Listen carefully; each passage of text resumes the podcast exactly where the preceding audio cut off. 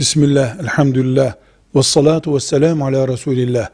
Namaz ibadetinin en önemli bölümlerinden biri secdedir. Secde aynı zamanda insan olarak Allah için yaptığımız en mübarek ibadetlerdendir. Namazın bir bölümüdür, müstakil kendi başına da bir ibadettir. Ancak secde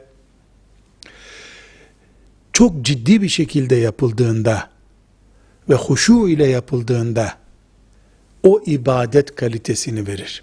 Secdede alın, burun, eller, iki diz ve iki ayak parmakları yere temas etmiş olmalıdır.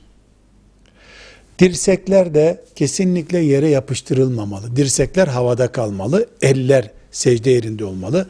İki el bu vaziyette ve şekilde görüldüğü gibi alnının yani yüz çehresinin etrafında olacak şekilde üç defa Sübhane Rabbiyel E'la denerek yapılır.